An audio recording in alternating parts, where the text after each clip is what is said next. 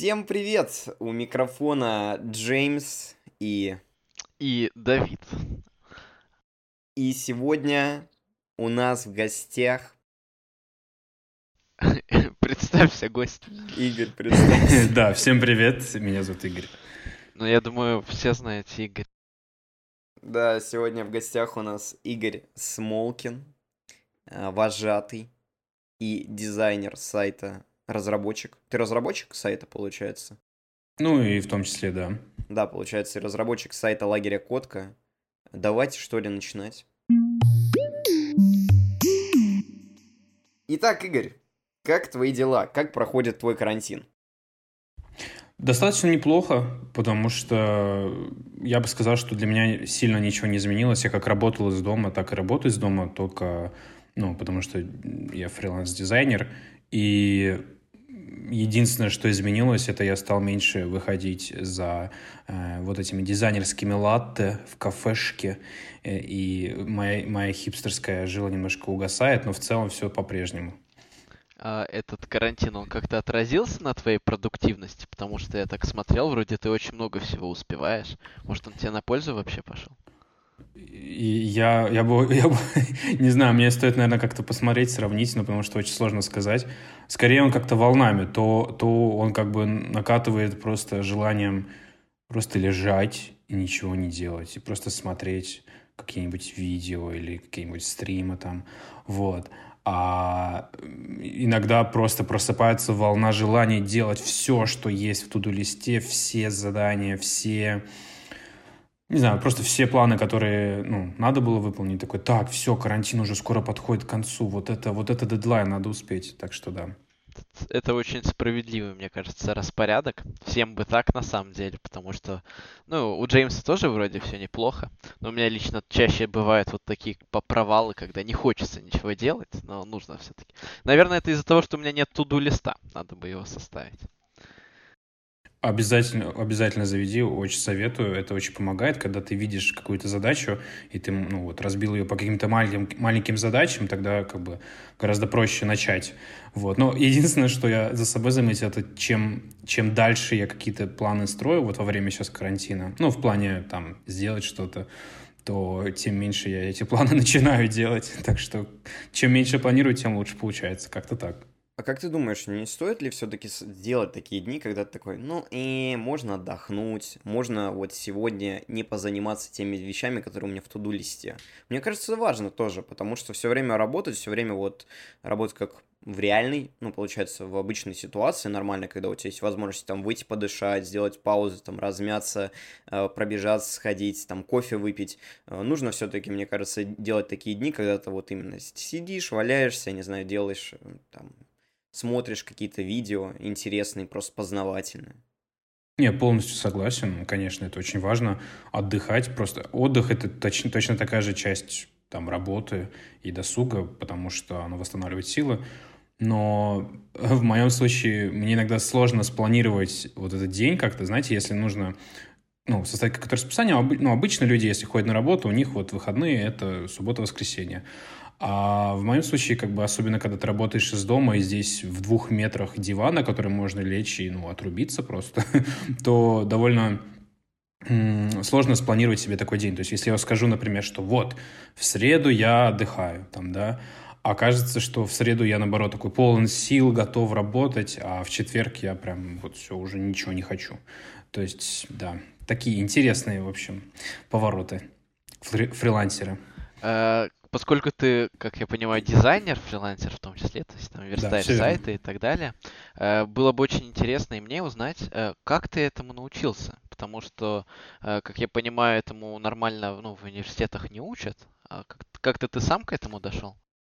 Э, насколько я знаю, все-таки в, в университетах это учат, хотя бы основы какие-то дают, да, то есть на в этом в Э, Талтехе э, в, на IT и, может быть, часть даже в Академии на, ну, граф-дизайнерам дается.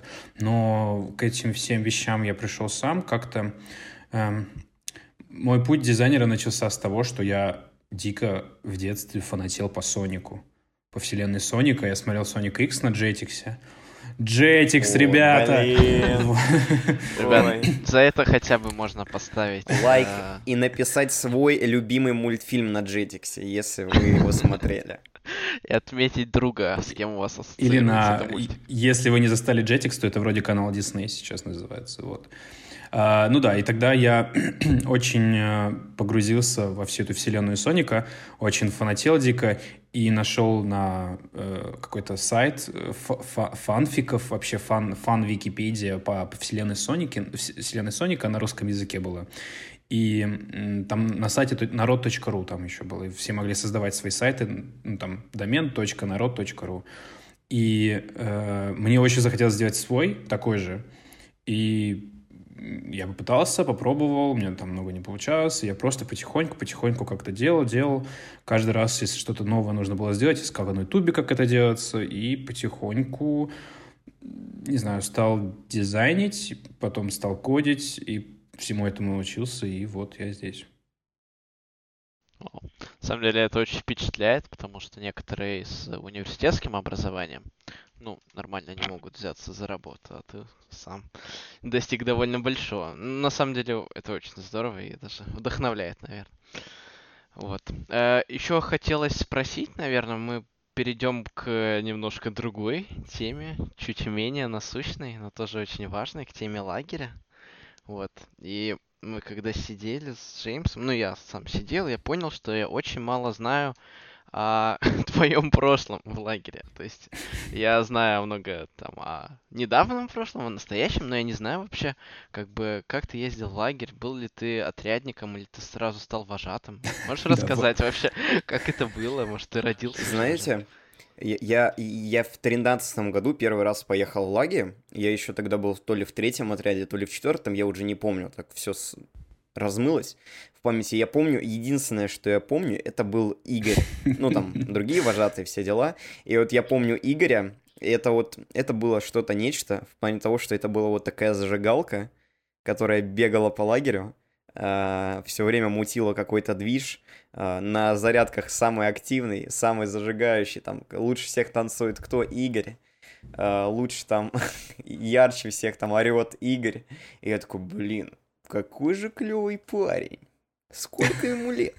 Интересно. Как он вообще попал в лагерь? То есть, где... Я его не видел. То есть, я первый раз приехал в лагерь, как бы Игорь вот все время был таким форвардом, я не знаю, все время первый, первый такой, прям на передовой.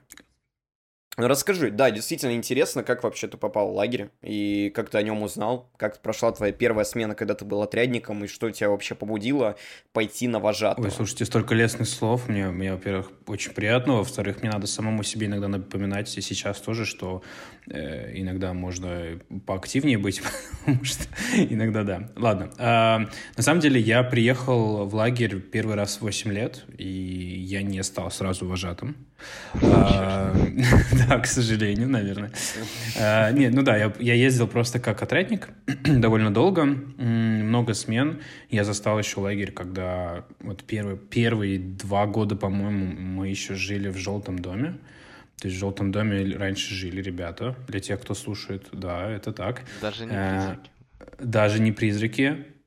Вот. И и вампира-убийца. Таких нет в лагере, если что. Это, это все вымысел, не, не, спойлер. Вот. Э, и э, да, я очень-очень смутно помню то, то время, но я помню, что мне сразу очень понравилось. Э, очень-очень прям влюбился в лагерь, и каждое лето ездил. К счастью, моя мама отправляла меня каждое лето. Вот. И в какой-то момент в 2000... В 2010 году, если я не ошибаюсь, Э, в, какой-то из первых смен мы приехали, и э, там у нас была такая дружина, мы, ну, то есть уже не как отрядники, а приехали, мы помогали красить домики. Вот те домики, которые красный, желтый, зеленый, э, в том числе я когда-то тоже красил. Это, ну, вернее, не когда-то, а 10 лет назад. Жесть. Как давно. я слишком старый. Вот. Э, ну и потихоньку потом я приехал в четвертую смену, э, в смену Андрея, и я должен был, если я не ошибаюсь, помогать Андрею с реквизитом. И я четко помню, что я сижу в пионерской, э, вырезаю картонный картонный щит или что-то такое, ну вот какой-то реквизит. А, и мне, ко мне приходит, ну, к, в пионерскую приходит Галина Васильевна и говорит, что тут вот нужна очень помощь, вожатый не смог приехать, пожалуйста, э, пожалуйста, можешь помочь встать на отряд. Для меня это было шоком, потому что я никогда, ну, никогда не был вожатым, и тут такое внезапное предложение. Но я, конечно, согласился, потому что, ну, во-первых, интересно, во-вторых, нужно было, нужно было помогать. И сразу скажу, что это было самое ужасное в плане вожатства для меня смена. Я ничего не умел, ничего не знал, все выходило прямо из вон рук, из рук, из рук. все выходило не так, как нужно. Вот, и эм, было очень странно, но это, знаете, как вот через, через какую-то ужасную смену ты приходишь к тому, как надо делать. То есть через кучу ошибок. Вот, и этому многому научило. Потом я уже прошел курсы вожатские, а, и потихоньку так стал, начал, стал, начал, начал работать вожатым. Что важно сказать, это то, что я очень сейчас в некотором смысле жалею то, что я не поездил дольше отрядником, потому что у меня еще там пару лет я мог ездить э, как просто в отряд. Потому что я не застал, ну, как минимум, потому что я не застал э, Андреевские смены. Э, вот сейчас они 3-1, 3-2, до этого они были четвертые смены и шестые смены. Потому что, когда я ездил в лагерь, у нас было, наверное, от силы, ну, может быть, 4 игры за смену. Да, то есть это какая-нибудь там, такие самые классические э, Зорница, Знамя, там, Стражники-мятежники – еще а чем вы в другое время занимались? Э, еще какая-нибудь ну, игра. Четыре игры за смену, а чем вы занимались? Э, хороший вопрос, я не помню. Ну, там было много, там были более тематические смены. Я помню, вот в самом детстве была экономическая смена даже, такое было. А, и вот чем-то мы занимались, я, к сожалению, не могу вспомнить. Но, но действительно, игр было гораздо меньше. То есть то, тот факт, что у нас сейчас по две игры, ну, в игровых сменах, по две игры в день, это вообще нечто огромное, ну, очень крутое. Вау. Вот. И потихоньку, да, я начал работать в лагере так. Классно. А вот смотри, то есть, получается, тебе было на тот момент 16, когда ты пошел вожатым работать? Эм... Пошел на курсы, сейчас я... когда ты пошел на курсы. Я, я, честно не помню, где-то где -то, где -то вот в этом возрасте, да. Я, к сожалению, точно не могу вспомнить. Но это, это рано, да. Тогда, тогда еще не было как бы регламента по возрасту, насколько я знаю. Сейчас так mm. рано не пускают. Ну да, да, да. Сейчас же после девятого класса нужно среднюю школу закончить даже.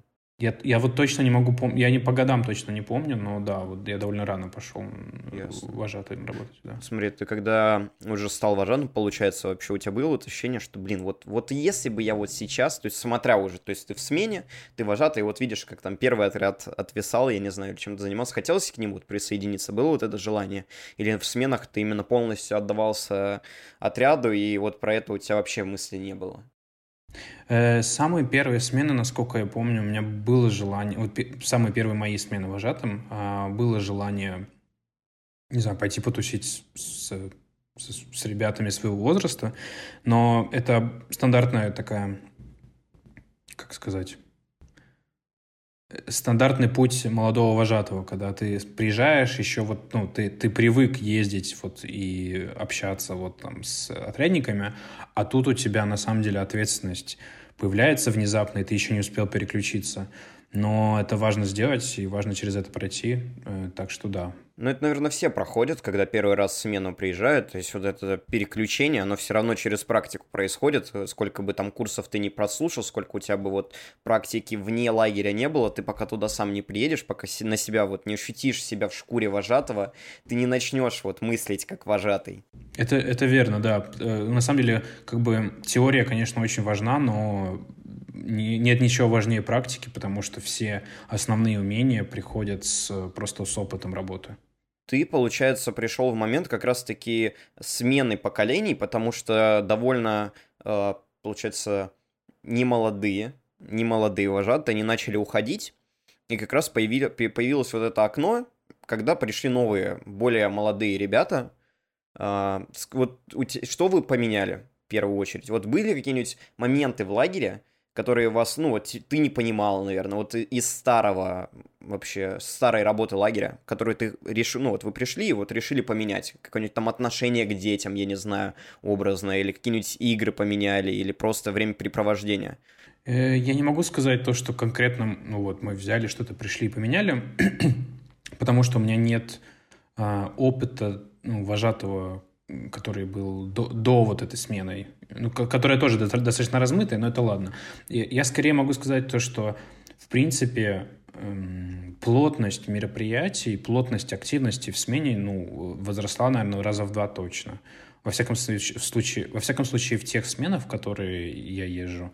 Э, то есть гораздо больше всего стало, гораздо смены насыщеннее стали. То есть сейчас очень плотно. То есть ты за, за день выматываются все, абсолютно как отрядники, так и вожатые. Я думаю, раньше смены были гораздо более такие человые, ну, расслабленные. Вот. Смотри, Игорь, а когда мы были отрядниками, нам всегда чего-то не хватало. То есть постоянно хотелось либо какой-то конкретной игры, либо мероприятия, может вообще что-то глобально поменять. У тебя была какая-то, я не знаю, задумка, мечта, когда ты был отрядником, которую ты воплотил в жизнь уже в роли вожатого? То у меня, допустим, это ролевые игры. То есть я очень люблю ролевые игры, но, понятное дело, их часто не попроводишь. А в роли вожатого я их сам могу проводить своим детям, поэтому мне попроще. Вот. Может, у тебя что-то такое было? Ну, наверное, сейчас трудно вспомнить, но мне кажется, у меня не было такого, что я думал о том, каким я вожатым стану. То есть я, я думал, что да, когда-нибудь я стану вожатым, там, было бы прикольно. Но я не размышлял, не, но я не размышлял про конкретную там повестку или, или какие-то мероприятия, которые мне захочется привнести. То есть это пришло, опять же, из-за того, что, наверное, немножко рано стал вожатым, и только потом уже, то есть уже начало приходить осознание какое-то, поэтому нет, такого, такого не было. Окей, а вот смотри, ты вот насчет вожатого, ты проводил смены. То есть, получается, да. вы вместе... То, твоя первая смена была вместе с Анюрой, я так понимаю, это были Стражи Галактики. Я верно понимаю? Нет. Нет. До, за год до этого тоже была еще одна смена с Анюрой. Мы проводили Следопыты Грумзи. Э, тоже последняя смена, по-моему, была. Вот смотри, а вот как изменилось ли твое отношение вот к людям, которые пишут смены? Того же Андрея, ребят, которые пишут вторую, третью, четвертую смену. Э, ну вот в целом. То есть, наверное, например, мы, мы, получается, с Давидом, ну, мы же пишем вторую смену, э, мы ни разу с этим не встречались, то есть мы видели, как их организовывают, мы видели, как их проводят, но сами ее никогда не писали. Э, поменялось ли твое отношение к людям, вот, которые пишут смены, и вот насколько это тяжело или легко, по твоему мнению? Um... Это тяжелее, наверное, в двух областях. Во-первых, это то, что сразу, если ты из вожатого идешь в координаторы программы или в старший педагог, э, то ты сразу гораздо меньше имеешь контакта с детьми. То есть если основным мотиватором ездить вожатым а, для меня было вот именно общение, ну, является общение с детьми, контакт с детьми, то есть вот, ну, то есть ни для никого не секрет, что вожатые ездят ну, не, не за зарплаты в лагерь, а это как бы скорее как хобби, что ли, это ради вот этого кайфа, эмоций, просто потому что ты вместе с детьми его переживаешь. А вот координаторы программы, они, они этого практически не получают. Тут скорее было э, удовольствие от того, когда какие-то твои большие планы э, ну, воплощаются в жизнь. То есть, когда ты строишь там смену, костяк, там набрасываешь всякие игры и так далее, сюжет – э, сам факт того, что, во-первых, это проводится, во-вторых, люди как бы в это играют, в-третьих, они как бы наслаждаются этим, в идеале. Если ну, в, первый, в первый год было сложнее гораздо, там, ну, потому что когда, когда нет опыта, там многие вещи не получались как надо, но в целом вроде, вроде неплохо. Эм, это, ну, опять же, нормально, когда, когда в первый год сложно. Вот. А, но, но да, вот этот просто, вот опять же, вот «Стражи Галактики», это прям, ну, вот на моей памяти культовая смена была достаточно, э, потому что да. очень много получилось, что запланировалось. И на нашей тоже. Вот, это очень приятно слышать, да, потому что, но опять же, ты, это, это другой, другой вид э, удовольствия от работы, то есть тут, ты, тут ты просто понимаешь, что, блин, вот все получилось как надо, вот, вот прям это как будто ты, не знаю, я не знаю, как, какую аналогию можно привести с какой-нибудь игрой, где ты там, не знаю, выстроил идеальный Sims, и, и, и все, все сработало. Я не знаю, как, я не играю в Sims, я не знаю. Это, наверное, когда ты строишь американские горки в играх, и на горках никто не разбился, и все получили максимум удовольствия. Я не играл никогда в такие игры, но, наверное, так. Или когда ты строишь... Или когда ты строишь э, какую-нибудь э, очень сложную шахту в Майнкрафте, очень, очень сложные пути из редстоуна, да, и вот наверное, оно все работает. Но нам это только предстоит попробовать, так что все впереди. Да. Ну и, наверное, еще одна сложность — это то, что как сделать так, чтобы не только детям было все хорошо, да, э, чтобы все понравилось, все мероприятия и так далее, но, но при этом э, сохранять ой, как сказать, эм, для, для вожатых тоже баланс, вот этот баланс сил, то есть чтобы распределить правильно помощь э, в проведении игр, то есть кто сегодня, например, проводит, кто завтра проводит, у кого есть на это ресурсы, ну, как бы чисто физически, да, провести, кто должен отдохнуть и так далее. То есть вот все вот эти моменты и нюансы нужно очень так, ну, действительно взвешивать, и э, потому что смена в том числе в, в не знаю, в, наверное, в самой большой мере зависит от коллектива вожатых. Вот. Ну, это все приходит с опытом лишь. Да, конечно. Нужно конечно. пробовать, пробовать и еще раз пробовать. Попробуем, так сказать. Я думаю, на этом можем потихоньку подходить к концу. В принципе, у нас да, и у нас есть еще, Игорь, вот скажи, давай так, э, для наших слушателей, для тех, кто дослушал, премиальный контент, а именно, э, давай 5, топ-5 советов по продуктивности от Игоря Смолкина. Господи. Вот как, как работать, пробовать что-то новое, там, учиться, делать дела на карантине и не заканчивать их в 2 часа ночи? И, а начинать их в 12.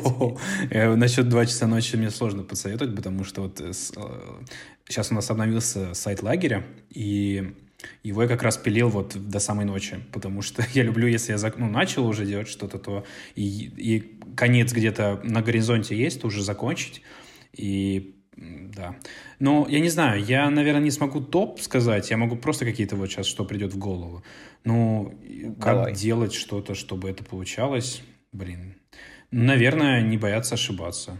Вот это, наверное, самое-самое основное, потому что, вернее, все боятся ошибаться, но перебороть этот страх и, тем не менее, просто быть готовым к тому, что ты будешь ошибаться. В чем угодно. То есть это не, ну, не только смена, понятное дело. Потому что э, воспринимать ошибки как, э, как что-то, что тебе прокладывает путь к правильному решению, скажем так. То есть не, не, не то, что ты провалился, и все, это ничтожество, и вообще э, ничего больше в жизни не делай. А э, это как бы это процесс учебы, то есть процесс, э, процесс ошибок — это процесс учебы. Вот, это первое. Второе... Хм.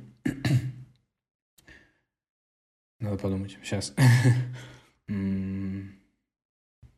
Ну, это действительно важно, на самом деле, вот не бояться ошибаться, потому что многие как раз-таки не начинают, не пробуют из-за того, что боятся, что их кто-то раскритикует, или они вообще в своих глазах окажутся, ну, не знаю, неудачниками, или что-то они не сделают. Так что, ребят, не бойтесь, пробуйте. Вот если у вас есть желание, всегда пробуйте. Если у вас что-то не получится, не расстраивайтесь, пробуйте еще раз. Если не получилось еще раз, пробуйте еще раз, но обязательно делайте между этим паузы, чтобы не выгорать. Вот, да.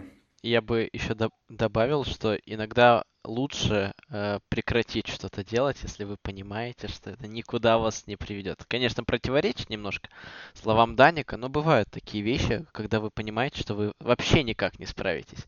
Ну, то есть физически это невозможно. Просто, может, стоит переключиться временно на что-то другое или вообще отказаться от этого.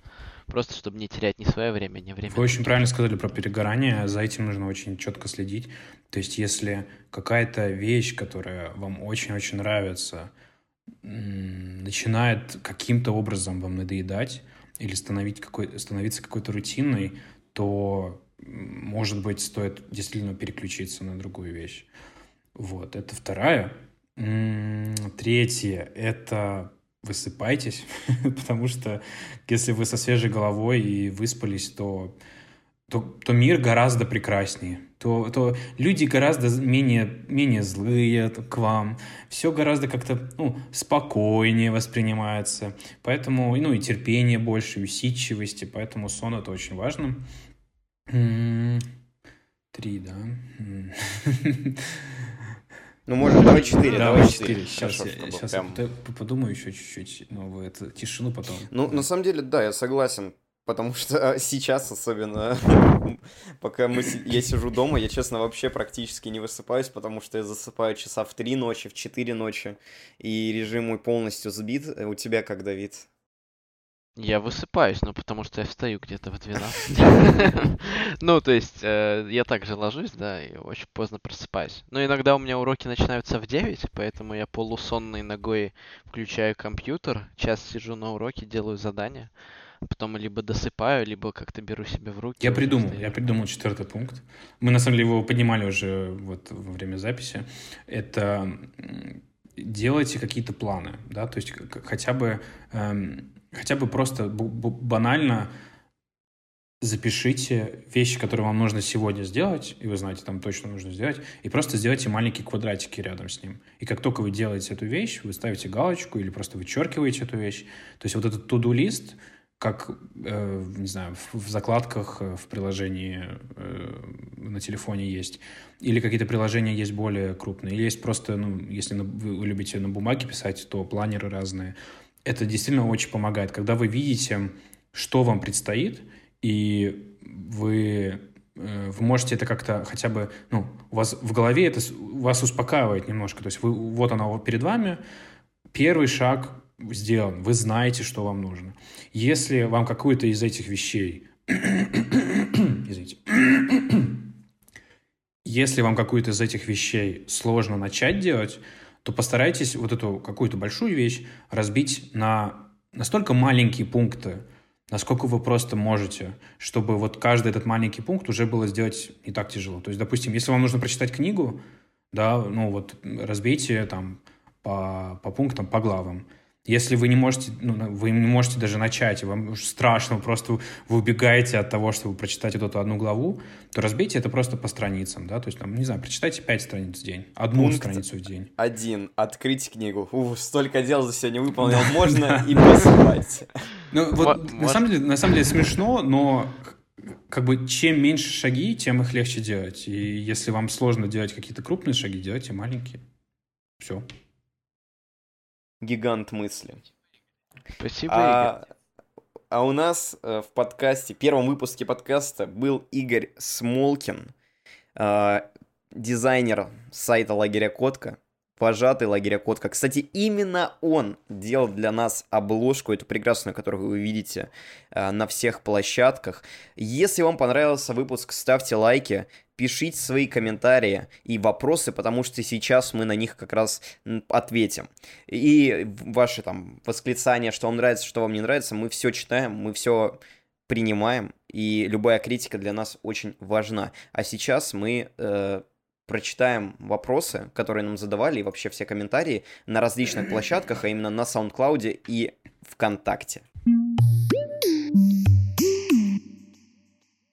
Итак, в SoundCloud человек под никнеймом Маюска 08. Я не знаю, правильно я прочитал твой никнейм или неправильно, но она пишет. Можете рассказать побольше о смене 3.1 и 3.2? Мы обязательно это сделаем, пригласим как-нибудь старших, старшего педагога смены 3.1-3.2 и с ним обязательно поговорим. Но спасибо большое за комментарий. И также тролль пишет, наверное, он не знаю, это троллинг, наверное, от него был. Классный подкаст, красавцы. Это был троллинг или не троллинг, но все равно спасибо тебе большое, тролль. Нас сильно затроллили. Наверное, сильно нас затроллили этим. Но тебе спасибо большое, что прослушал. Очень приятно читать такие комментарии. И также в группе ВКонтакте у нас были комментарии. В основном положительные комментарии. К сожалению, никакой критики или возмущенных вопросов не было. Ну или к счастью. К сожалению. Ну, как Даник сказал, критика — это двигатель прогресса. Поэтому мы ждем не только положительные восклицания, но и конструктивную критику. Так что ждем. Спасибо большое Тася, Никита, Марк и София или Софья, я, я, София, наверное, за ваши прекрасные поддерживающие комментарии. А на этом наш подкаст Бруска... Э, ой, какой Бруска... Оговорочка по Фрейду. Каткаст, каткаст, прошу прощения, наш оговорочка по Фрейду. Э, каткаст подходит к концу, подписывайтесь на нас в группе ВКонтакте, подписывайтесь на SoundCloud, Spotify, CastBox, э, что еще? Подписывайтесь на нас Apple Podcast. А Apple Podcast тоже есть, да? Да, да, теперь есть. Теперь у нас есть еще и Apple подкаст. И подписывайтесь на нас в ТикТоке, потому что ТикТок э, процветает, там появляются новые ролики. Платформа, Платформа будущего. будущего. Подписывайтесь. Если вы раньше не делали и считали ТикТок плохим, теперь тут есть хороший аккаунт под именем Котка Лагерь, на котором мы делаем классные ролики, оригинальные. Там есть... Очень смешно. И очень смешные. Это самое главное. Не болейте, сидите дома, соблюдайте карантин и надеемся на лучшее, верим в лучшее. И добра вам всего и позитива. Пока. Удачи. Всем пока.